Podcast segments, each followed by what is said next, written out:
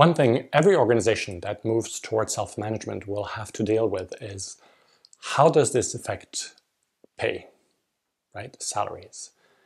And you know, essentially, there's I, think four questions. Um, is you know who gets paid how much? Um, you know, after that, it's who gets to get a, a pay raise. Um, after that, it's how transparent are we about this? And, and finally, you know, what do we do about bonuses and, uh, and incentives?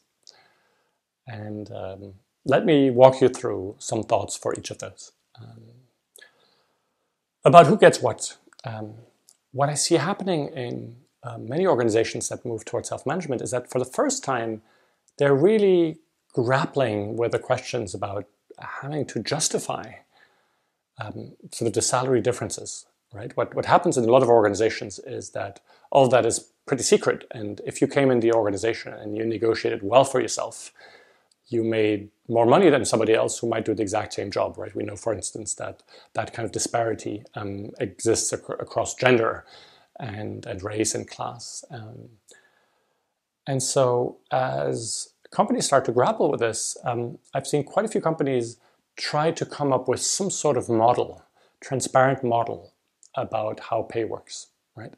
Um, one organization uh, called Buffer, um, a social media organization, has actually published quite some blogs about their different iterations.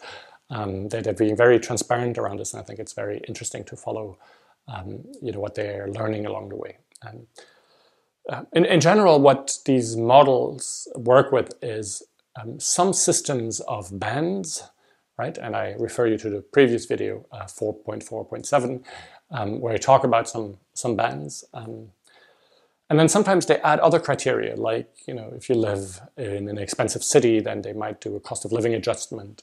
Um, they uh, often there's simply an adjustment needed um, for specific hard to recruit skills, right? If you need a coder in IT, well, for some reason, whether they deserve it or not, they're paid so much more. And if we want to attract somebody, well, we probably need to pay more, um, whether that's that's really fair or not. So there's you know, different parameters that you can add to, to such a model. Um, and um, yeah, so that's, that's something you might choose to do. Um, here's something which I would urge you not to do, and that is to link the pay to the roles that you, that you play.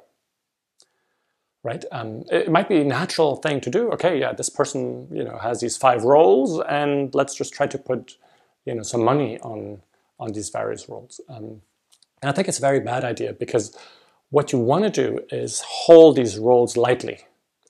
You don't want to invest them with any any charge. Like I currently have these six roles, but you know um, this one role takes so much more time.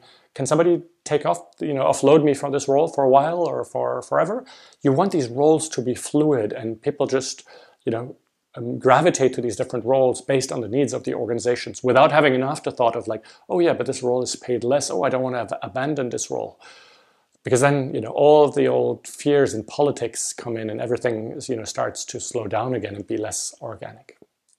Um, so please, again, you know, don't turn roles into positions that people try to aspire for, you know, because they might get them more pay.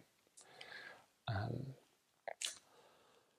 so a second question is, okay, but you know, once we've established sort of the pay and you know it's it's it's um, out there and people understand the model, um, who gets a pay raise? And um, here I won't talk too much about it because I've I've talked about it um, in detail in the book, where I talk, for instance, about the the way that um, Morning Star.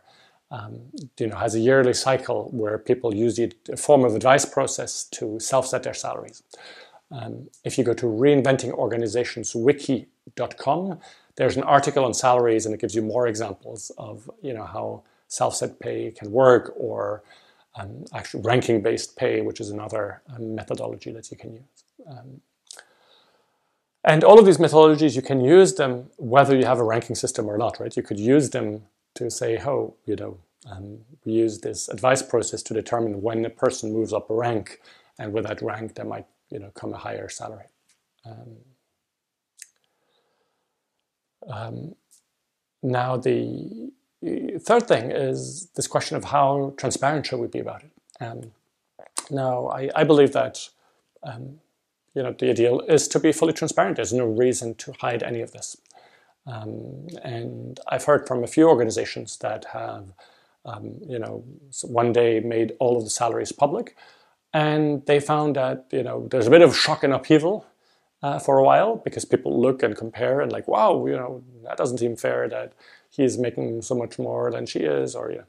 Um, but after a while, you know, people move on. You know, there's other things to worry about. And, and what you can do is, you know, if you would have a model, say, of, you know, bands um, that, that provides some uh, more or less objectivity to this, then, you know, people who had a salary that was higher than what they needed to have, um, you know, they, they can then simply not get an increase until the band catches up, right? And in that way, you know they don't they don't get penalized.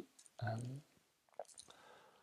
then there's a big question of sort of bonus and incentives, right? Um, and all companies that you know do self management that I've that I've seen seem to have stepped away from having individual bonuses, right? And they go to some form of profit sharing, right? And that just makes so much sense to me. Um, I mean, bonuses um, and incentives, you know, are just this this very strong medication that just has these terrible side effects, you know, that that make you more sick than they make you healthy. Um, you know, they, you know, it distorts our way of functioning. It, um, yeah, just blah, let, let's get rid of that. Um, and, you know, people should be motivated to do their job um, because the job is purposeful, because they have meaningful relationship with clients, because they feel powerful, and can move things to do a good job. And you know, that, that is the motivation. Um, that being said, um, when the organization is very profitable, then everybody should get you know a fair share of that profitability, right? Um, now, if you're an employee-owned organization, then obviously sort of all of the profits um, could be uh, distributed.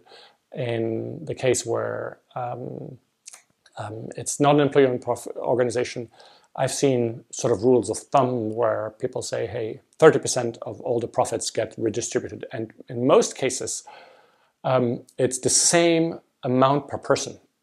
So for people who have lower salaries, that represents much more um, in percentage of their salary than for more senior people, right? And in quite some organizations, you know, people can make two, three, four months of salaries a year just in profit sharing because a lot of these self-managing organizations, you know, operate so well. Um, you can have more complicated systems where you say, hey, yeah, it's a percentage of your salary, but then we cap it for the highest, or it's somehow linked to how long you've worked with the company. You know, you can do all sorts of things. But I think, you know, to keep it simple, say the same fixed amount for everyone um, is probably the the easiest. Um, I there's one company um, in the United States here in upstate New York um, that um, has found a, a, a, little twist to that. Um, their model is that um, the profit sharing is paid out not once a year, but every month. Um, and they find that that's um, you know sort of a much uh, stronger motivator, a much stronger link to the organization. Um, and people sort of directly feel that this thing evolves with you know how well the organization is operating and they also found that you know, it makes it people are confronted with the, the organization's results um, every month. And that for a lot of people, um, that really increases sort of their uh, financial literacy, right? As like, um, so this is an, uh, an organization, Optimax, that makes optical lenses. And so, um, you know, people in, the, in, on the shop floor that are making these lenses, well, they, they get to understand how the finance work and why this month we get this amount, last month we had this amount, um, which is obviously very beneficial for them and for the, for the whole organization. Um, so yeah, these are the four questions. And let me add a fifth one is, you know, when would be a good time to start worrying about this? And here, my advice would be uh, do it later rather than sooner. Um, I've, I've heard from some organizations who thought that this was a big symbol to make, for instance, salaries transparent early on. Um, and um, I would urge you to you know, do it later rather than, than sooner. Like get get some other victories under your belt. You know, get get the organization to function well with self management, um, and and you know let there build up some maturity because everything that has to do with money is so charged for all of us um, that you know you want to do this when there's sort of a you know maximum amount of maturity that you can have, and so doing that early on in the process is probably going to open up a can of worms, and it's it's not worth it. Um,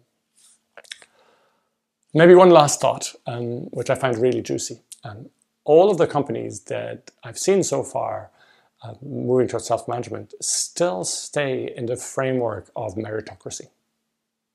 Right? So, the framework that, you know, if you play a more senior role, right, if your roles are looking at broader questions rather than sort of more narrow questions, then you should make more money.